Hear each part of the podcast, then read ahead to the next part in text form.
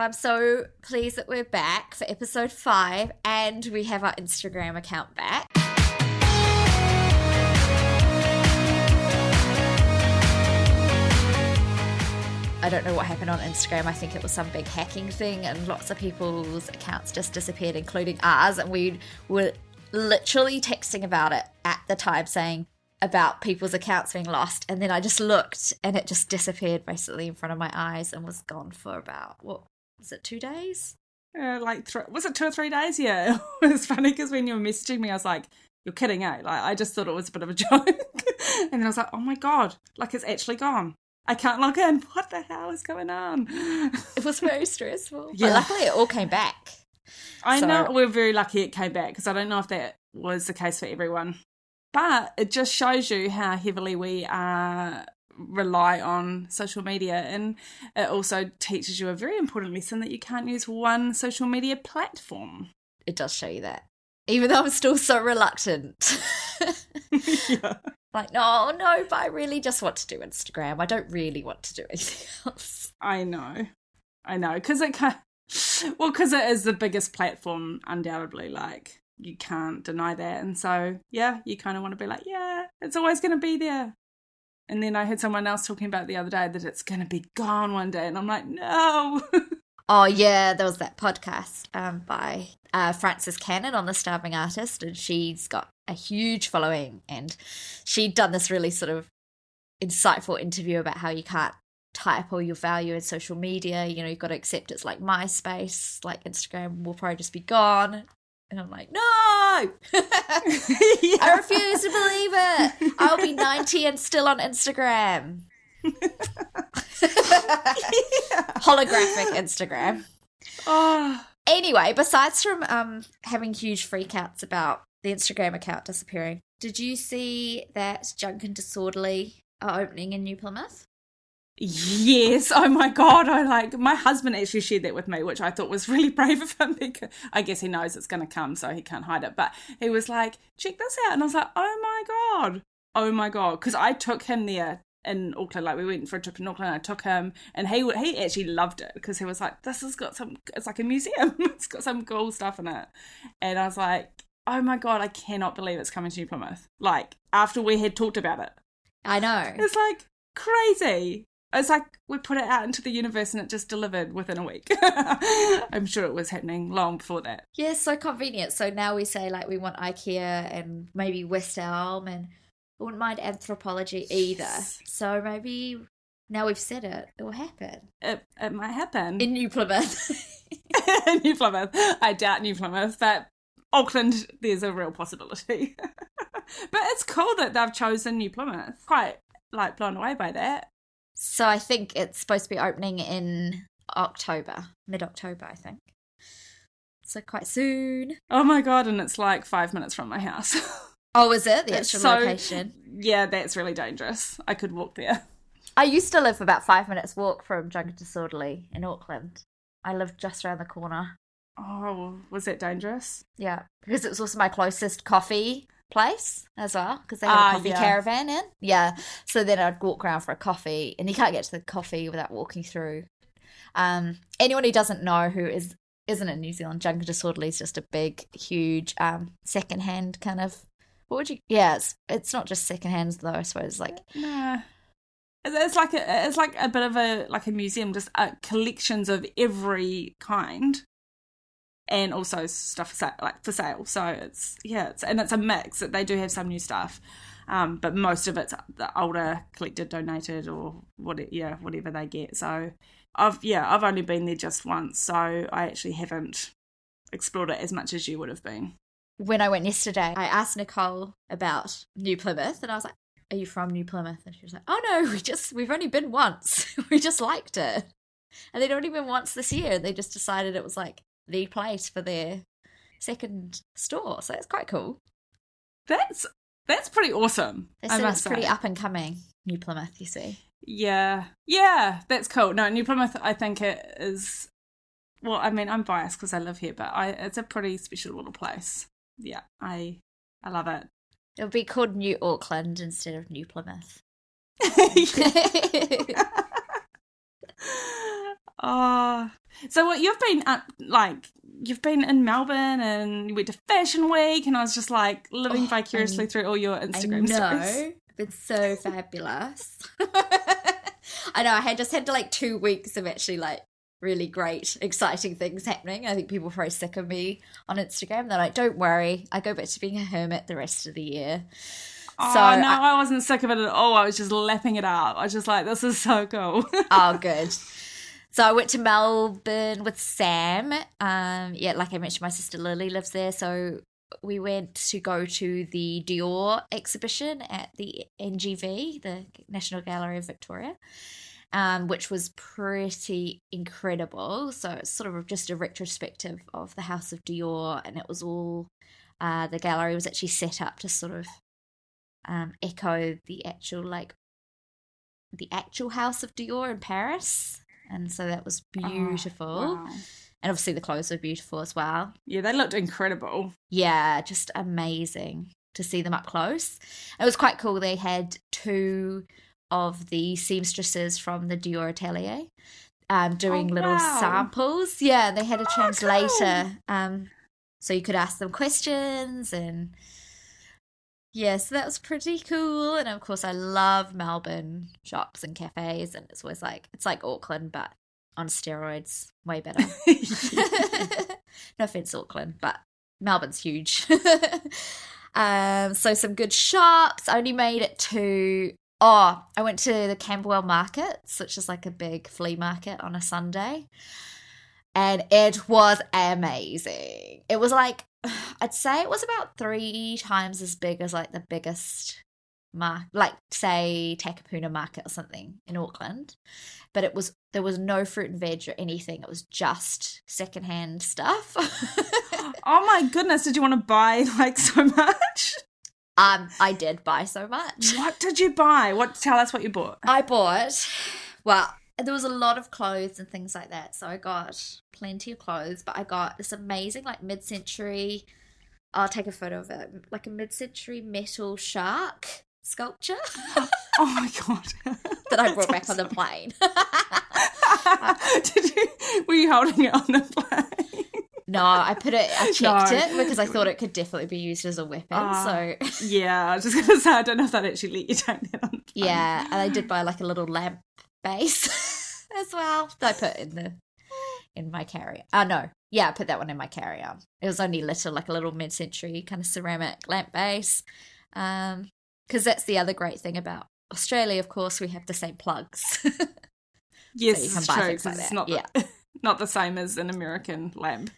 No, you no. Need, so yeah, you need to bring it right for. back, plug it right in. So, yeah, that's I got awesome. plenty of things, but I could definitely have got a lot more if I'd had a house in Melbourne. I was going to say if you had a house here. So that's the next step. Yeah, so that was really awesome. fun. Um, oh, yeah, and then I went to New Zealand Fashion Week, and that was pretty cool. It's always fun and exciting, and you get to dress up and see lots of stuff, and that's, you know, pretty inspirational in terms of sort of seeing what everyone's up to. And, I mean, it still has a lot of that. Um, I don't know if snobbery is the right word, but, you know, sort of has this feeling of sort of showiness and elitism, which I guess is all part of it. And you've just got to kind of shrug it off and not care.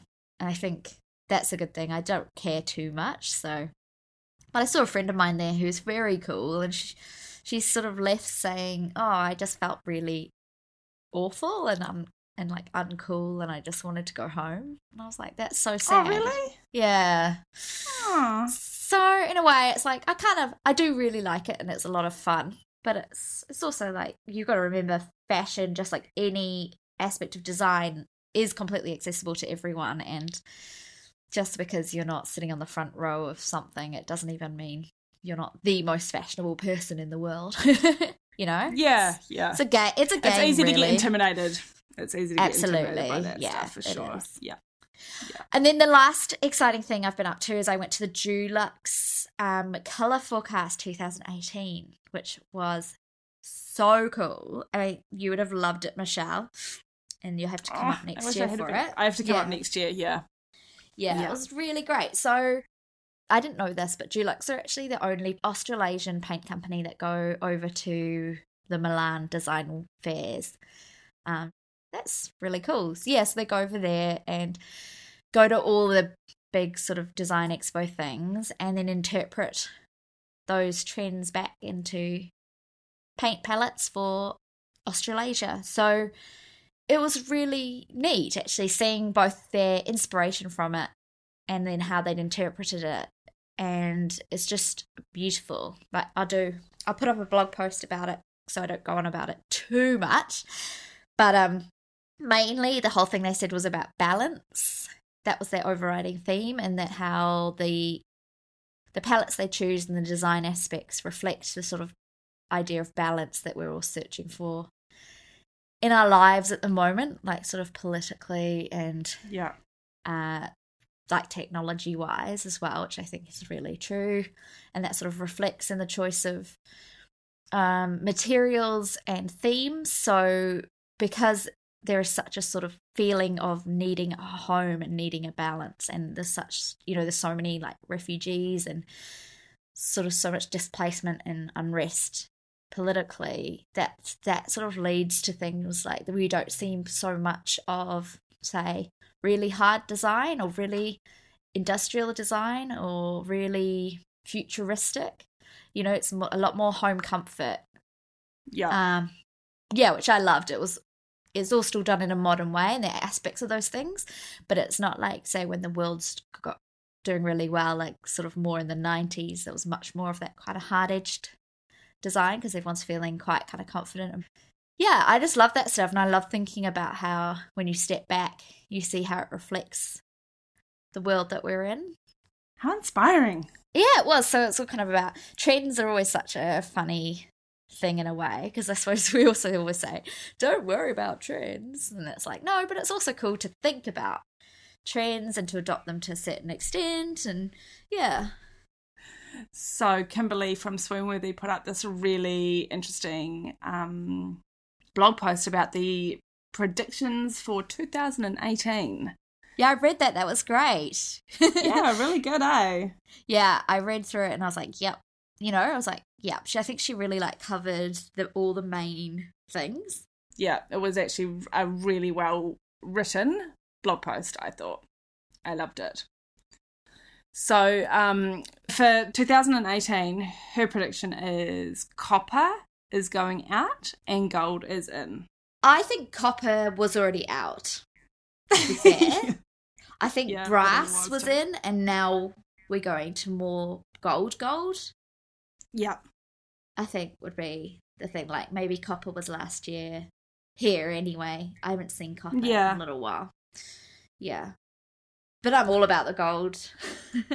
Yeah, I think because I've always loved gold and brass, and I, like we talked about this in uh, our colour episode, I think. Yeah. Um, and that gold, you know, whether it's, um, I think the really shiny gold can get a bit of a bad rap because it can be seen as a bit tacky, but I think if it's done right and mixed with the right thing, it can actually be really sophisticated and done well. It's just not using too much of it, I think. Yeah, and I think. Where, you know, like if you overload on it too much, then it kind of turns into like mirable, crazy disco, like. Not necessarily in a good way. Possibly, but then I'm thinking of like those really crazy, amazing gold kitchens, and I'm like, yeah, but if you're gonna oh, go, yeah. if you're gonna go all out, really go all out. Yeah, yeah, true. Yeah, so then that does bring up the kitchen, because that kitchen is pretty amazing. Yeah, but I love gold with the the thing with gold, and especially even if you buy, say, gold paint, is that there are so many options for it. Same yeah. with silver, you know, you can get kind of yellow gold, and you get reddy golds, and you can get white golds and champagney golds, and it's kind of like jewelry. You have certain tones that suit you, and ditto. Mm. It's just kind of like when gold looks cheap or gold looks really classy, it can kind of just depend on whatever its undertone is. Yeah, and yeah, and what it's put amongst. But I'm um, yeah, I love gold, and I did love copper, but mostly with actual sort of genuine. Genuine copper, so like copper planters. Yeah, I have a yeah, yeah, and I have a copper lamp that I still love, but I'm not really into that sort of copper finish or the co- you know, or the color. Yeah, um, because it was that whole uh, last year was crazy, was the millennial pink with the copper, with the white and the grey, and it was that very Scandi uh, look. It was really, really strong. And I love aspects of that because obviously I love the pink, and I do like touches of copper every now and then, but just not too much of it because it does get a little bit crazy. Yeah, I find it a little yeah. bit too warm for too much of it, but t- a tiny touch of it's okay. Like I've got one copper lamp and I've got one copper planter, but it's like a really cool plant. Like it's actually a really cool one because it's a bit more brushed copper, so it looks a, a little bit not quite so like blingy. Um, and I, I do actually really love that, and I think I always love that because when I saw it, I was just like, oh, I love it, and I'm going to buy it. So that's that whole thing with the trends is you can you got to take it with a bit of a grain of salt because at the end of the day, you know, as we talked about in episode one, trends are they come and they go all the time. And I think so long as you've got like a classic undertone of what you love and you fill your house with that stuff and you just sprinkle in the trend, you know, the sprinkle in the stuff that you might feel won't last forever and don't spend too much on it, which is what Kimberly was saying. It's not such a big deal if you go, I actually know I don't like that anymore, because you haven't invested like too much money, like cushions, for instance. Like if you, there's a theme that's come out, you know, like say, um, uh, you know, like the llama pillows, for instance. Like there's heaps of cool of that stuff at the moment. Like, and if you go and spend so much money on it, then you might find in a year you actually don't love it anymore. And so, um, if oh, you just sorry, buy one I have cushion, to ask what are the la- what are llama pillows? Oh, they have llamas you know, the on little- them.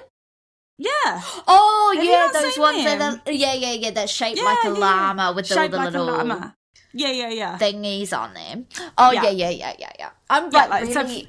I'm actually styling a Peruvian dinner, like oh as a my job. God, cool. So I'm like really, yeah, I'm kind of really into that at the moment. Not per, yeah. not llama pillows, like specifically. No, specifically Peruvian but the Peru, and South American Peru, influences. Yeah. yeah. yeah. And yeah. it's got a really strong influence at the moment, right? So that's like, yeah, kind of everywhere, and it's amazing. Like, I love it, but again, will you love it forever? So do you love it now because it's trendy, or will you? Re- yeah. So that that's where I think what Kimberly's sort of saying in her blog post is like trends do come and go, and if you truly love it, yeah, maybe invest heavily in it. But if you're like thinking, oh no, I like a little bit of it, maybe just buy some cushions and accessories so that you can change them out if you are kind of like, oh, I might, you know, I might tire of this in like a year or two and I've only spent, you know, a hundred or two hundred bucks on it, as opposed to like gone all in and bought a lounge suite. Well, you know what I mean? Like something really expensive that, you know, yeah. you you've got your not... alpaca print lounge suite. And you're just like, what was I? Thinking? What was I thinking? Yeah, that's what I mean. So I think she. That's kind of when I read her thing. I was like, yeah, that's really good advice. That you're just not over investing in trends. So like I, the copper I, stuff. I mean, I do agree yeah. with that, but at the same time, I also always think then there's that danger of doing things by halves. It's just you know, true. Mm-hmm. And you've got to, and I think that's the. We were saying, do things with confidence and conviction. And then if you're like, I, well, I just got one llama cushion. You're kind of like, you know, I suppose I like things to yeah. be like full on. So that is the danger. But I know what you mean. I suppose it's like things like copper. You're not really going to yeah. go, well, I guess, yeah, you could do a copper kitchen. And then you're like, no, gold's in now. yeah, exactly. What will I do? I don't know what you do there. Well, yeah, I, essentially if you really, really love copper, uh, then it doesn't matter whether it's in or out. Exactly. No, you're right. If if you genuinely love it, then you won't care too much, or you can yeah. stand it for longer.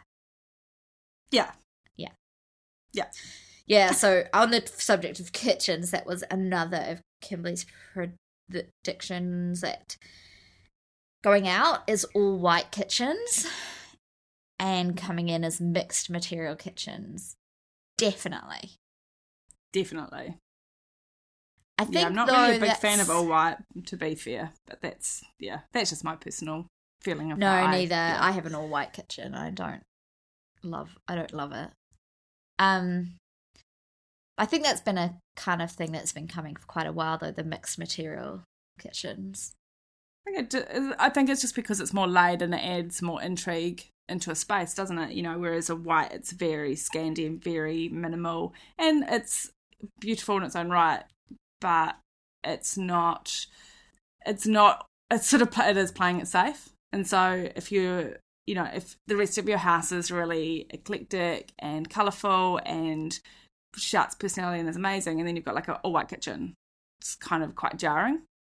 Yeah, it is. And it's hard, I suppose now everything, every trend seems to come back to mostly the an idea of depth and layer and story. And if you've got a brand new white kitchen, all you can do is add pops of red. No, jokes. No, but, you know, you're sort of limiting yourself in how many layers you're getting from that. Whereas if you have like a wooden bench and, you know, a tiled wall and whatever, then you you get a story yeah. going through those those elements. But at the same time, I think if you were, say, kitchens are bloody expensive things, and if you're doing a new kitchen and you want longevity, then you probably still want to err on the side of an all-white kitchen, though, to be fair. Yeah, yeah. Well, because particularly if it's not your forever home, I think, because that sells.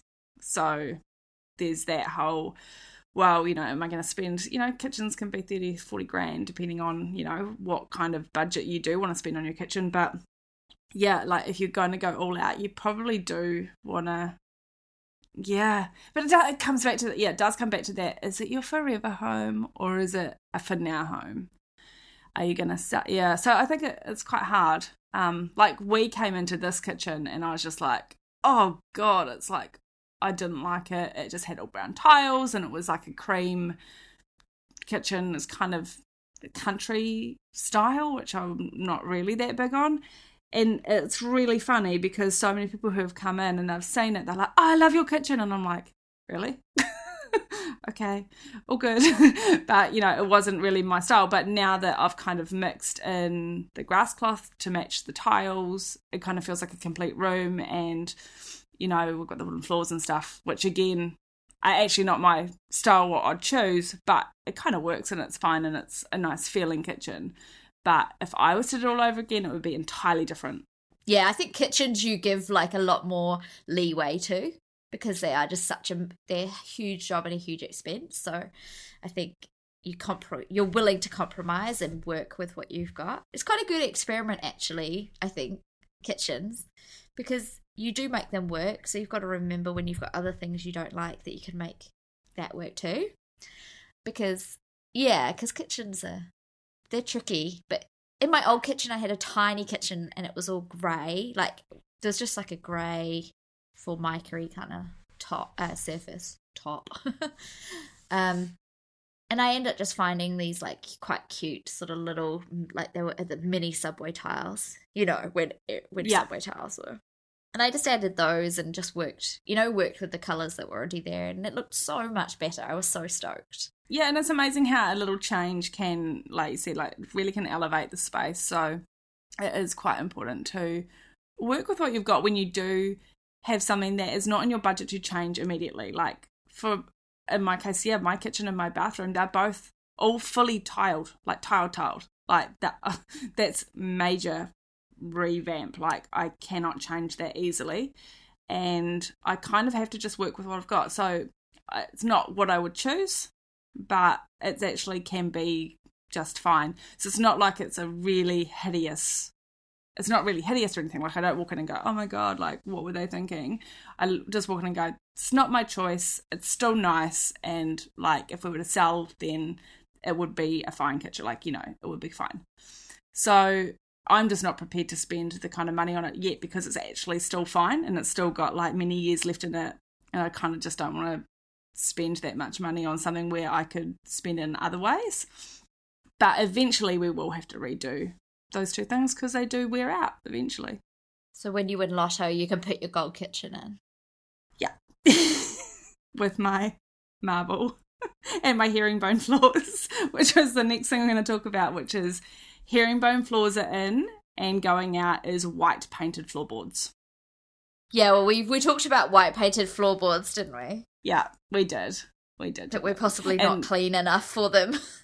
Yeah, and, I, and yeah, because they look great in a photo, like we had said, and they are really lovely because they they can look really nice um, when they're fresh, but they don't wear that well. And the herringbone floors that are in at the moment, I mean, I have always loved like parquet flooring. I'm just obsessed with it. If I could put all parquet flooring in my house, I would. Um, that's and that would be, whether it was a trend or not, I don't actually care because I have always loved it. And so that is my dream. My dream house one day will have parquet flooring in it because I love it. Yeah, I think love, parquet flooring has it. always been a luxury, so it oh, always yeah. looks great. You know, I don't think it was ever like a skimped kind of economy. It's not like lino or something that no. kind of comes and goes. No. T- even tiles. Yeah, I always think um, parquet flooring looks great. I do have parquet flooring in one room of this house, but it's under carpet and it's a really cold room, so I haven't pulled up the carpet. Oh, yeah. So that's something for a future project probably, that there is some parquet flooring. I've never lived in a house with parquet flooring before. Yeah, I. My, it's funny because I was talking, because it's been around for a really long time, I was talking to my mum about it. And she doesn't like it. And I'm like, what is wrong with you? It's beautiful. But it just shows you that it's so subjective. Like, people just have such different tastes and loves for things. And I just, I don't know. It's honestly, like, probably my favourite thing in an interior would be flooring, and parquet flooring in particular. So I just love it. Whether it's in trend or not, I will always love it. And that is my goal. To have it one day, but it isn't everyone's taste. Some people do actually genuinely love carpet, and yeah, yeah. Do you, you don't like carpet? I'm not. Um, no, I like carpet in bedrooms because of comfort, but I find that um, unless it was a coloured carpet, I find like a bland carpet, I kind of feel like it drains the energy out of a room, and that's just how I feel like when I walk into a room. Sometimes if it's all carpet and there's no rug layered on top of it, or there's you know. It can just be really, I don't know. That's the one thing I think that the Scandinavians got really right was floorboards. Yeah, I like, love floorboards I too. personally think, yeah, floorboards, yeah. So, yeah, it's not that I don't, yeah. Like, I, I'd love coloured carpet like we talked about, I think, in episode one. Oh, my goodness. Like, pink carpet or lilac carpet or something would be amazing. Like, I would love that because it's just interesting. And, like, pattern carpet, like the old Axminster carpets, I love all those. I think they're amazing. But just a plain carpet, can't say I dig it that much. No, I love it for comfort though, because I, growing up, I never had carpet. We always had, um, we had like stone floors downstairs and we had rugs and things, but we just didn't have a carpeted house. But then my grandma's house had carpet. So it'd be like, whenever I was around there, I was just doing like forward rolls, like around the house. I just couldn't get enough of how soft it was. So when we moved into this house and it has carpet, I'm kind of the same. I'm like, oh, it's so soft. And then putting a rug on top of carpet is like the ultimate luxury. You're like, this is yeah. so soft. So I still, like, the novelty factor hasn't really worn off for me. I'll still be, like, trying to do cartwheels, like, in the living room. Yeah. And I do, like, because, so I grew up in a house that was all carpet. So there was no floorboards. It, like, our houses were, Mum and Dad built. Their house was um, kind of like a colonial-style new build. So it had it had character, but it also had all the mod cons of modern, you know, like nice carpet and stuff like that. So I kind of grew up with that. So I kind of don't I, – I like aspects of it. Like I still like that. But, yeah, when I go into a house that's like an original, like – remove floorboards or something, that I just love it because I didn't grow up with it, so I guess it's just kind of what I pine for now. I don't know why, I just because yeah carpet I'm just like eh, it looks so dirty and yucky and it kind of is not very clean unless you're like vacuuming every day, so I can get a bit like ick factor. But oh no, I totally agree. If it's worn out carpet whatever, I think you're way better just pulling up and going with trying to do floorboards. But there's something about like, but yeah, new brand new, like brand new plush carpet, yeah. But I brand do get really new. bugged by like dark charcoal carpets that are sort of got that, you know, when they vacuum and you can see mm. exactly the direction every it's been vacuumed. I just that bugs that really bugs me. Yeah, and I don't know why because obviously it looks clean. Okay, so I think the difference with that is that synthetic, I think, because when I was looking at carpets, because we were going to carpet in here because, of course, warmth and, you know, being able to do forward rolls is always a bonus. The difference was, like, the synthetic carpets, they are much more plush and nice to, like, do your roly-polies on, but they look kind of a bit gross when you go vacuum them because you can see the, the fibres move, um, unless you get a real short pile. So your long pile is, you know, I'm not like any carpet expert, but I just know from when I was looking, like they kind of look a bit funny when you vacuum them. So if you can see those annoying vacuum marks, then that's actually a status symbol because it means that you you got long pile carpet, so you're re- really fancy. Really fancy. Yeah. You're really fancy. So maybe actually everyone likes, maybe everyone likes the vacuuming marks. I don't know. Anyway, I think we've talked about carpet enough. Possibly. Let's talk about colours. Let's talk about some yep, colours. I agree. I agree. So Let's you mentioned lilac carpet, and lilac yes. is definitely in. Lilac and mauve. Yep. Um, and Kimberly suggests that going out is indigo, and assume she means. Do you think she means like like dark blue, like navy? Yeah, I think she means like dark, yeah, like dark navy, dark, because it has been fully saturated everywhere for ages, like furniture, walls, everything, everything. But apparently I read something the other day about denim blue is like the new thing. So who, who knows? I can't keep up. No, I can't keep up either. I think I agree with the, the dark blue thing. I think it had a yeah. it's had a really long time, and it's always classic in certain ways, like, but I do think oh, I'm really sick of seeing navy velvet. There's so many other colours you could have, and navy's just not it.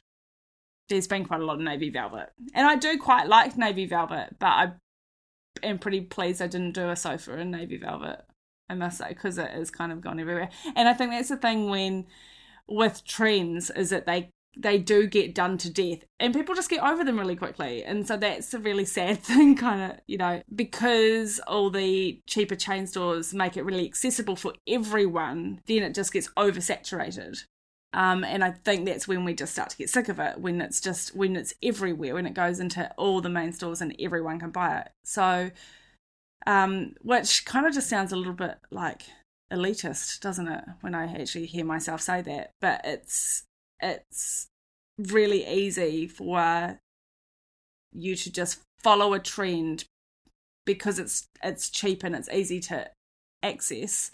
So you just do it because everyone's sort of doing it, um, as opposed to choosing something that really you really love and that you're, you'll love forever. I can't remember who it was, but someone on, I follow on Instagram was like, as soon as I see other people doing it, I hate it. And I just can't help it, but I'll, you know, I want to change my house as soon as I see other people. I'm like, ah, oh, I don't know about that. Like, there is a bit of that, but I think you also have to just, just remember that it's okay. Like, we are part of a species. We are kind of a hive mind. You know, that's how trends come about. And you can still be an early adopter or a trendsetter, but you just shouldn't care. You shouldn't care too much whether other people are doing it if you do still love it. Yeah, that, and that's the thing, like we talked in the episode one, was like if you are just buying it purely because it's trendy, then that's one thing. But if you're buying it because you actually are really drawn to it, like for me, like mustard, I've always loved mustard since forever, like always loved it. Just it's such a rich, saturated colour, and I will probably always love it. So whether it's in or out, I will... I will always love it. But then I'd say lilac. I love it right now. Like I've gone, to- we've talked about it before. Like I yeah. just love it. And I'm like fully almost, almost ready to paint my spare room lilac. Yeah. But then at the same time, that is definitely not a timeless colour for me. Like the last time I really liked purples was that room I described, I you know, that my teenage room when I was fourteen, fifteen. Yeah, and I had purple and magenta, you know, and then I've gone, I don't, I haven't worn purple, I haven't had anything decorated in purples, like I don't do purples. And now suddenly I'm into them. But I know this is not a classic for me. This will not last forever. So if I do it, it will be a very temp, you know, I just know it might be for a year or something. So I have to decide whether I love the trend enough to have fun with it, which I think I do. Yeah, because, and that's the difference, isn't it? Because you're you're aware of that. Because I'm the same. Lilac, I I like to play with it, but I wouldn't say it's a it's a permanent colour for me. I don't really relate to purple that much. I like aspect, some little pops of it, but I wouldn't go full. Yeah, so that's actually interesting because that's a trend that's full on now, and I actually would say don't know if I'm digging it that much. Whereas magenta and like burgundy, like that really rich royal colour, like red, you know, that saturated reddy burgundy. Yeah, it's kind of hard to describe. Love it. Always loved it. I think I'll always love it. And it's not technically in at the moment, but well, actually, no, I think it was because it was it mixed with, they mixed it with like blush and then blue, I think, in one of the Dulux pictures. Was that? I saw it. No, yeah, it really they definitely nice. Had that. It was a beautiful colour. Yeah, I so I love it, that. Um, I can't remember what it was called, like Villa Rose or something. Okay, yeah. Yeah. Yeah. Yeah, and that's so beautiful. I find that beautiful, and I always have. Like it's, yeah. So I don't, but whereas lilac, I'm like, I don't know. I don't know. I, I'm probably not going to paint anything lilac. Yeah, it's a fling more than like a It's a fling, yeah, it's like having a fling as opposed to a marriage. That's the perfect way to describe it. Yeah, and I think it's a yeah. perfectly fine thing to do. Absolutely. Sometimes. You, you can't always it. be like that you have to love everything forever. I mean, if you get married, oh. you should try. You should try. You should try. It's probably quite important. Yeah, but I think trends, like we said, trends are fun. So I think I probably will go for the the light. I think you wall. should. I think you should because you'll do yeah. it amazing and just have fun with it and oh, thanks. Just go. And so we'll move on to the next one, which is a colour again, which is in is peach and going out is millennial pink. Oh my god. Um, yeah, see, a lot of people can't get over the fact that peach is so eighties, but I personally actually really have always liked peach. Yeah, I've always liked peach too, and I had a peach room. I painted a room peach about five years ago. I really liked it.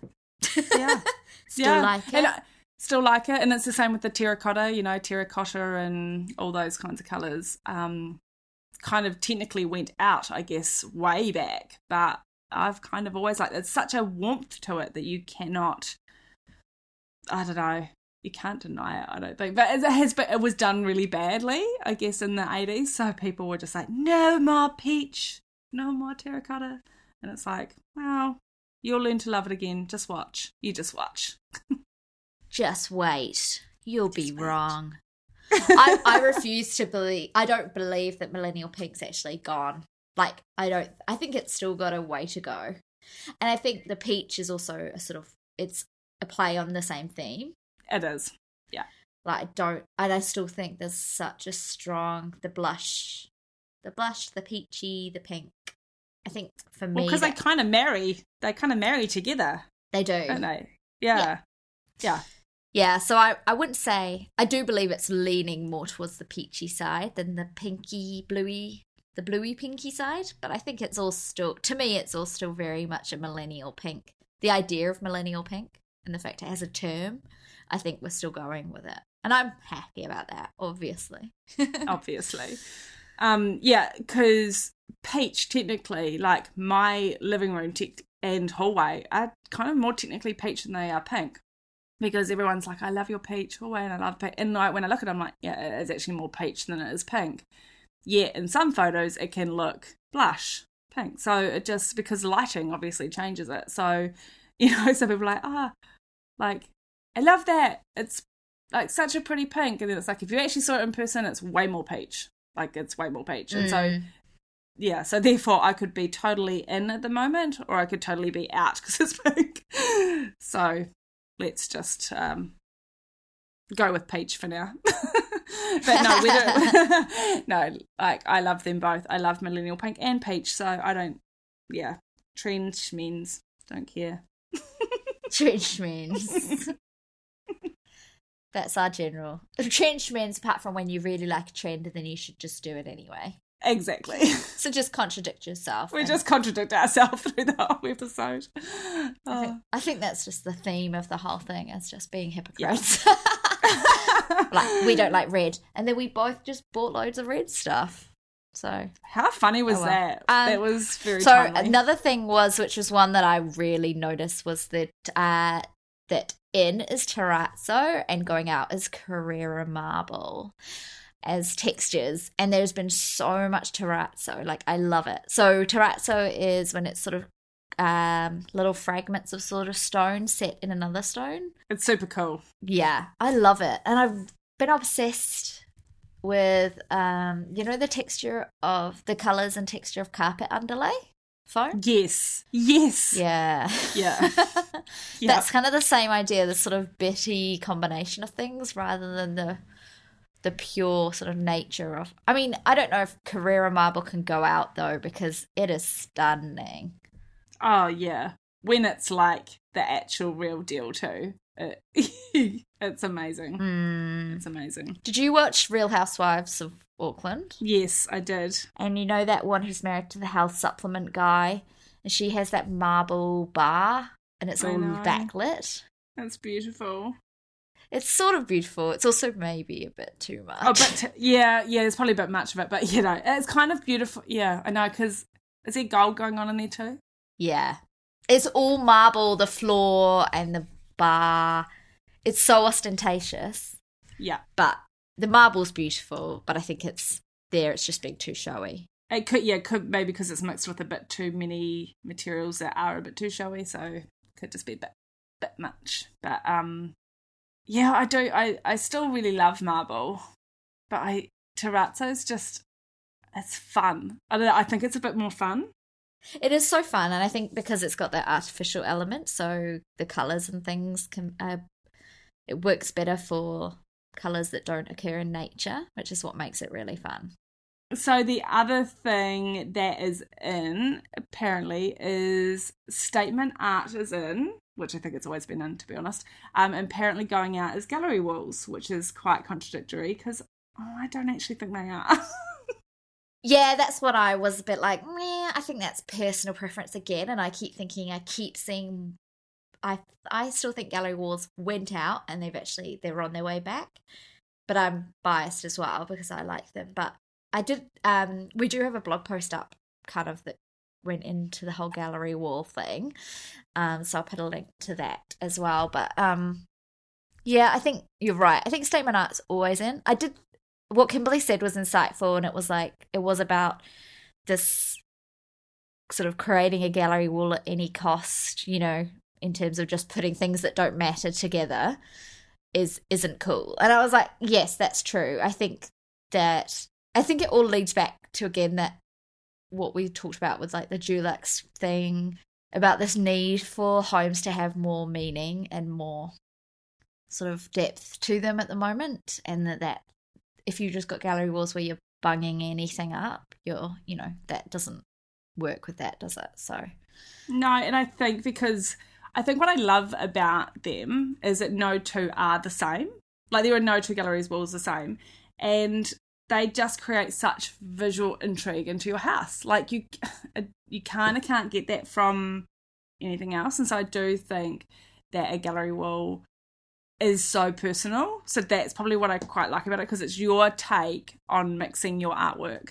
And I think where they kind of go out in my mind is when they're mixed with, like you said, cheap the cheaper homewares ones with the typography and the stuff that's kind of just thrown together, put it all together, and who cares. It's I think when they're a bit more well curated, I think they look a lot nicer and a bit more timeless. That's yeah, I think that's really a good insight, is that no two people would put together the same gallery wall. That's right. Whereas with statement art, people do the same, will do the same thing if they've bought the same big print. Like that print, what was that print, that typographic print, that, oh, that pink one that says like forever? Yeah, yeah. Which and I love. I still actually kind of love it. But you know, like everyone had it and they were kind of all putting it, styling it in the same way. Yeah. So I suppose that was an example of where it's kind of more fun to maybe do a gallery wall. I did a um, some gallery wall tips for a Love to Home blog. They asked me if I'd write something, so I'll give you just a quick rundown and what the what I sort of talked to about. Basically, I was talking about, which we had already touched on, about mixing your frames up for a more uh, eclectic and collected look, um, or to match the frame colour for a more, more cohesive look. So how I've done in my black and white one, I've mixed all the frames are all black, and I think there's like maybe one or two white, so it's got a very cohesive cohesive look. Whereas you can do a really cool gallery wall if you match, uh, do heaps of like, not match, sorry, um, do heaps of like antique frames and just different frames and not really care too much, but you've still got the actual pictures having some kind of, like they're talking to each other, so they kind of relate in colours or, you know, so yeah, so it's quite good to do that. Um, The mixture of size, I think, is really important. So unless you're doing a collection of just two or three, obviously you kind of want them the same. But I think if you're doing an actual gallery wall, I think it's really good to do different sizes. So don't put a big one next to another big one unless you're just doing two or three. If you're doing gallery wall, one big one, put a small one next to that, then a medium-sized one next to that, and sort of scatter them, because I just it creates that visual intrigue that is so important in a gallery wall.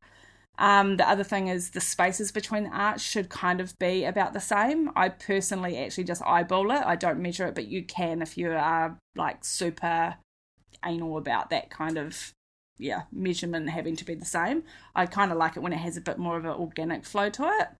Um, yeah, and I I kind of think it's kind of cool to do, like we had talked about, like a theme sometimes, like an- animals. or animals or like or portraits or something like that. That's quite cool to do as well. So yeah, there were just a few tips that I shared with them. Um, and then also the other th- cool thing can be to add like a little shelf in, or like for a ceramic or a plant, can be quite fun.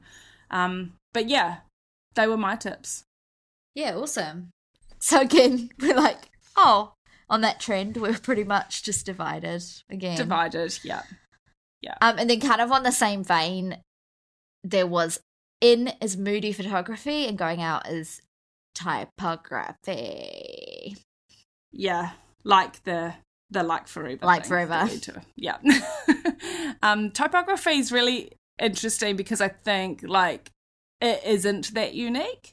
So therefore I think that yeah, everyone kind of has it, and then yeah, how do you create that unique look? So that's, I think, why it's not going to stay. Also, people can get fixated with, like, one image. Like, there's that, uh, I think it's a photo of Roger Moore. Oh, no, there's also that one of, like, um, Paul Newman when he was young and he's sitting in a chair. I can't, yeah. Anyway, it's a beautiful photo, and it's in a really, I've seen it on Pinterest, like, a zillion times.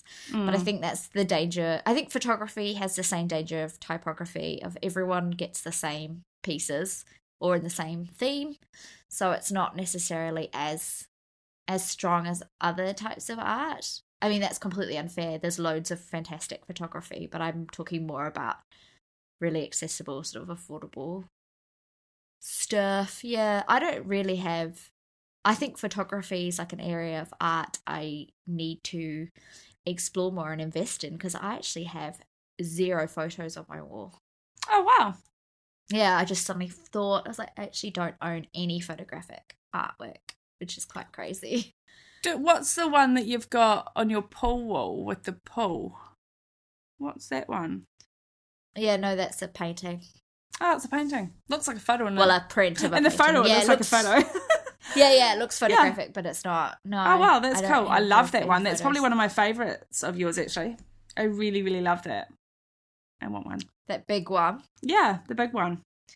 Oh, yeah. That was just from posters dot com. That's oh, a, I love um, it. I think it's really cool. Yeah. Oh, maybe I'll put a link to that one then, shall yeah, I? Yeah, you should.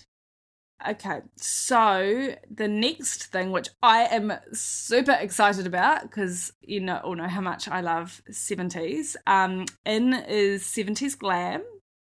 and going out as mid-century modern. But then I'm torn because I actually love mid-century modern and I sort of think they're kind of interchangeable anyway. But yeah, seventies glam for sure. I think that just means a lot more curves than mid-century modern and a bit more sparkle.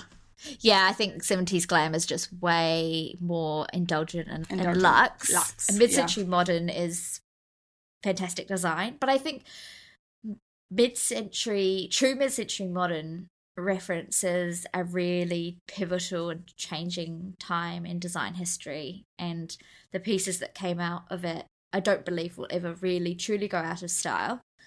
You no. know, because it, they were just so important and classic and beautiful. I think a lot of seventies glam, a lot of it, especially what we love now, is actually quite trashy.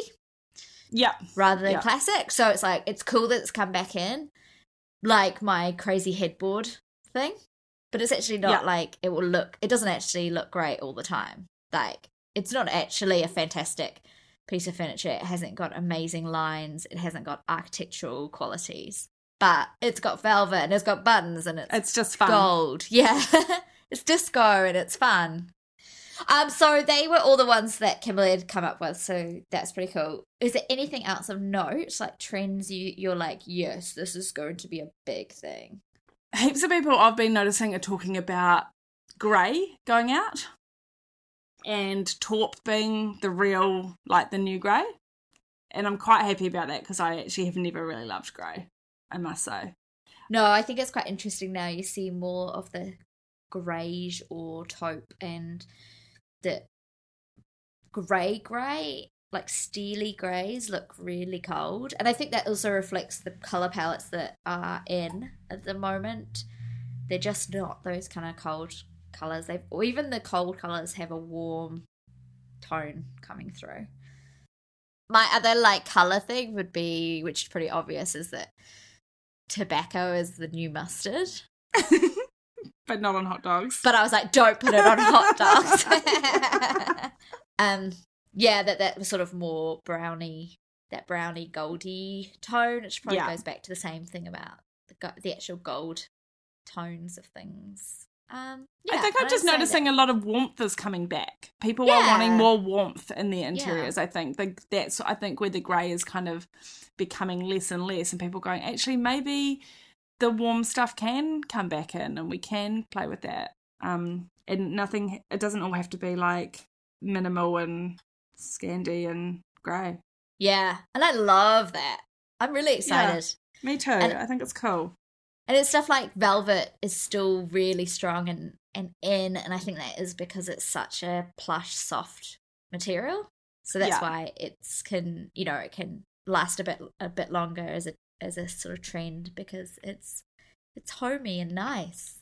And I just, and, I actually reckon that velvet will always be in. That's my prediction. Like, I, I a, always love velvet no yeah, matter what. It'll always have that whole, yeah, obviously there'll be the, like, velvet's going out now because everything's been velvet and it'll be done to death and all that. But I per, I just honestly think velvet will always be a timeless fabric. They've used it on sofas for decades. Decades and decades. And it lasts. Like, it lasts like no other. So, I, yeah, I just love it. Like you said, it's plush and it's homely and it's warm and it's just, ah, just love it. Yay, velvet. Yay, velvet. What about the Scandinese? Oh, Scandinese. I love that. I just love that. So it's so like Scan- Scandi cross Japanese. Yeah. So you've actually got a little bit of that in your home because you've got, like, those screens and stuff, like the Japanese screens and stuff. Yeah, I do have a bit of that. And I do love, so the idea, I think the sort of idea behind the Scandinese is, again, taking this sort of minimalism of Scandi, but giving it sort of a bit more, I guess a bit more significance and a bit more, I don't want to say culture and dismiss, but, but then I think it's not the same as, Scandi is not the same as things like hygge, or have you say Hygge? Hygge? No, I think you say hygge. Oh, hygge. Do you? Hygge? Yeah. God, I don't know. So. Um, you know, which is about the sort of, which is like a warm idea. I think when now Scandi, we talked about it before, it's come to mean quite minimal, quite austere, clean. Grey. Grey. Grey and wood. And um, I think the Japanese, the Scandinese is just seeing a bit more of that. So it's sort of taking the same sort of minimalism, but kind of just changing it up a bit. And I, yeah. I like that. Yeah, I yeah. like it too. A few of the amazing, I think we've probably managed to mention all three of them, um, U K um, interior bloggers have started a thing called Hashtag Revamp Restyle Reveal. So it's Bianca from French for Pineapple and Lisa Dawson from Lisa Dawson and Oliver Thomas. He was like a runner-up of the um, Great American... What is it? The Great... Sorry, not American. The Great British Interior Design, yeah, which we never get here on time, so I actually didn't, still haven't seen it. Um, but they're all three amazing bloggers, and so they've joined together to um, do... Basically, they're doing like a YouTube and a website and their Instagram about revamp, restyle, and reveal. So it's like revamping their homes, restyling them, and then revealing them. And like you can actually like win some of their prizes if you do it yourself, which is quite cool. Quite like that. So I that. think is it that they've started. They they've each or ten bloggers have each chosen a room in their house, and over four weeks they've made a plan which they've shared, and then over four weeks they do it. And you can see it, and then you can join in and win prizes. And I don't know whether you vote at the end or something or not. I don't know. That's it's quite cool watching how the transformation, and you can watch their personal stories and stuff. So you can see, like, like for instance, I was watching Bianca and her like scraping back, like taking the tiles off and scraping back and filling. And I was like, oh my god, it's so much work. Like, but it's pretty. It's quite cool to see the behind the scenes and what really goes into all that, because often when you see T V stuff it happens in like one day and it's magic and it's like reveal, whereas this is showing like actual hard work when you have to do it yourself and you don't have a giant budget. Absolutely. And I think it's really inspirational too. It's making me itch, kind of gives me the itch to change yeah. something. Yeah, me too. Yeah. Yeah. Or make a I nice feel like little I, mood board. I feel like I always have the itch to change stuff and never stops Same. itching. Yeah. So now we'll go back to our Instagram mentions. One I definitely thought would be a good one for today is Bree Leach. So that's B R E E L E E C H. And Bree is the, I don't know if she's creative director or consultant for Dulux Australia. And she does all the styling of the amazing rooms they put together. And we've, I think we've already probably reposted pictures from her on Instagram because she just has...